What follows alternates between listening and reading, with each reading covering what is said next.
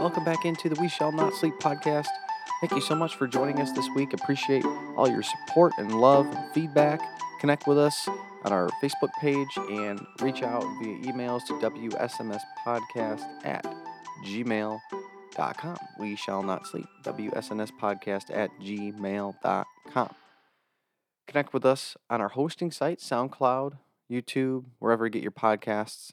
So I promise that more interviews are coming. It's difficult sometimes to arrange a lot of the logistics, so thank you for bearing with us so far.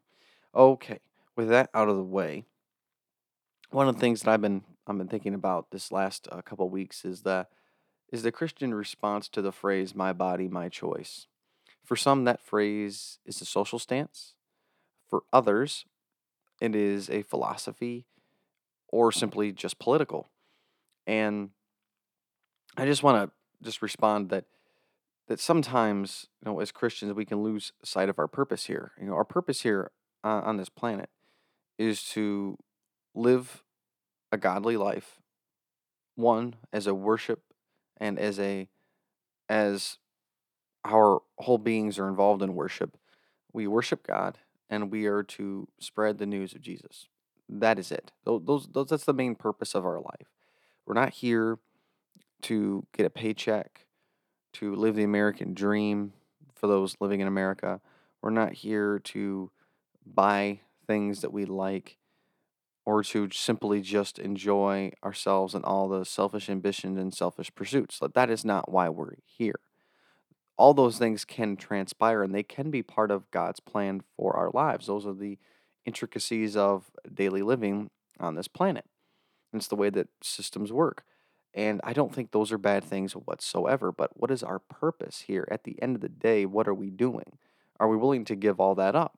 Unlike the rich young ruler that was in the New Testament, that we often chastise and rebuke, because it's like, oh, he wouldn't sell everything and give all his possessions to the poor, and then he wouldn't as well follow Jesus. For that guy, that represented selling everything that was important to him. For a lot of people, that's not necessarily a big bank account, because a lot of us don't have that. But for the rest of us, what do we cherish? What do we desire? Is it our possessions? Are we willing to do the same? That's the question we have to ask. What are we here for? What's our purpose? So with the My Body, My Choice movement, it's very interesting that in 1 Corinthians chapter 6, verses 19 through 20, Paul is talking about the particular present circumstance humanity's found themselves in. He's saying to the Corinthian church, don't you know that you have been bought with a price? Your life is not your own. Therefore, honor God with your bodies.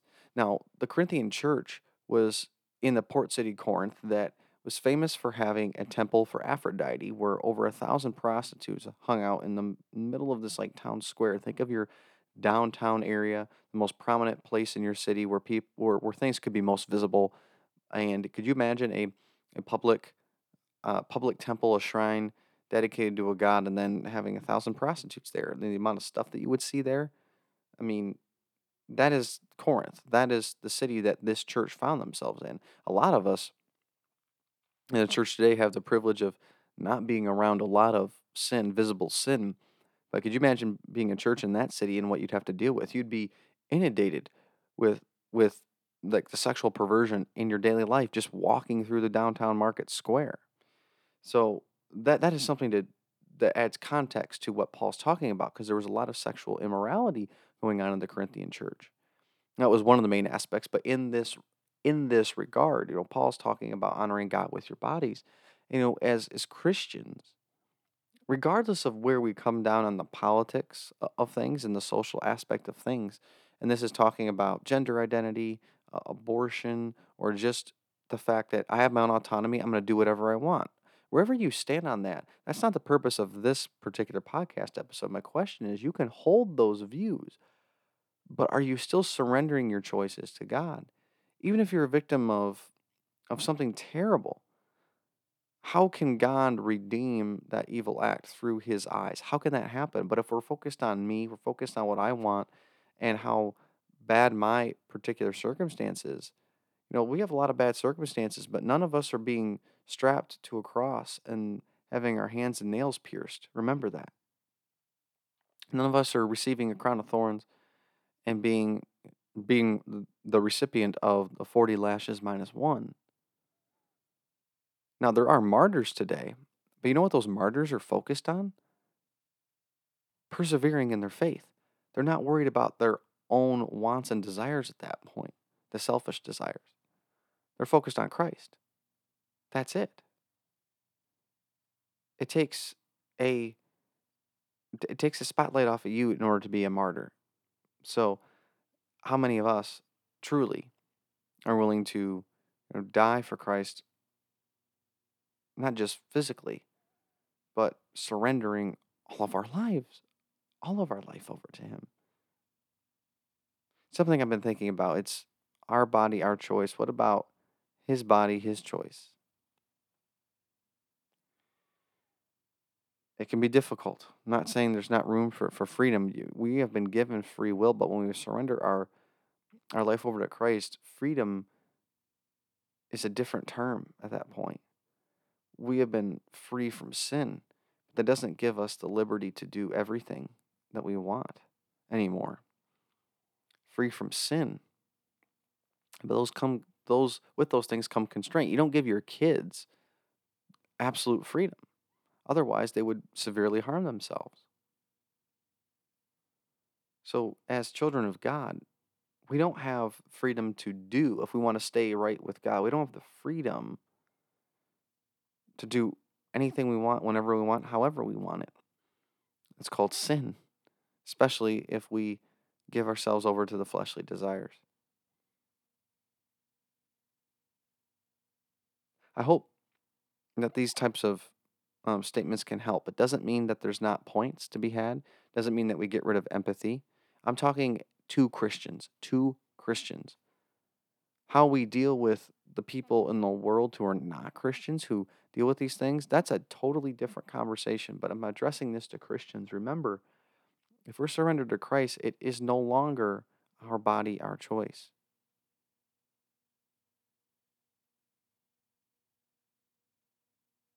We belong to Him. We've been purchased, in fact, by His blood. Our life is not our own. That's what Paul says. I don't know how much more clear he could be about the fact that we don't belong to ourselves any longer if we belong to Christ. And in the world, we'll be completely antithetical to the Christian worldview. That doesn't mean we use it as a source of shame. It doesn't mean that we impose our will upon people regardless of their wants and needs. No. But it's an opportunity for us Christians to shine a different light into this world of darkness. And for us as Christians, we have to hold that up to each other as a mirror. We have to be able to rebuke one another and say, hey, that's all great. You might hold that, but remember, what does Christ want? What does God want through this circumstance? These are the questions we must ask ourselves as Christians. If you're not a Christian, then obviously this doesn't apply. You're going to think we're strange already. But Paul's words in 1 Corinthians are addressing Christians going through a difficult time of trial and tribulation, especially temptation with the sexual immorality going on in the church. And he's reminding them that, hey, stop doing what you want. Remember that your body is not your own. See, there's no new argument. Scripture covers it all.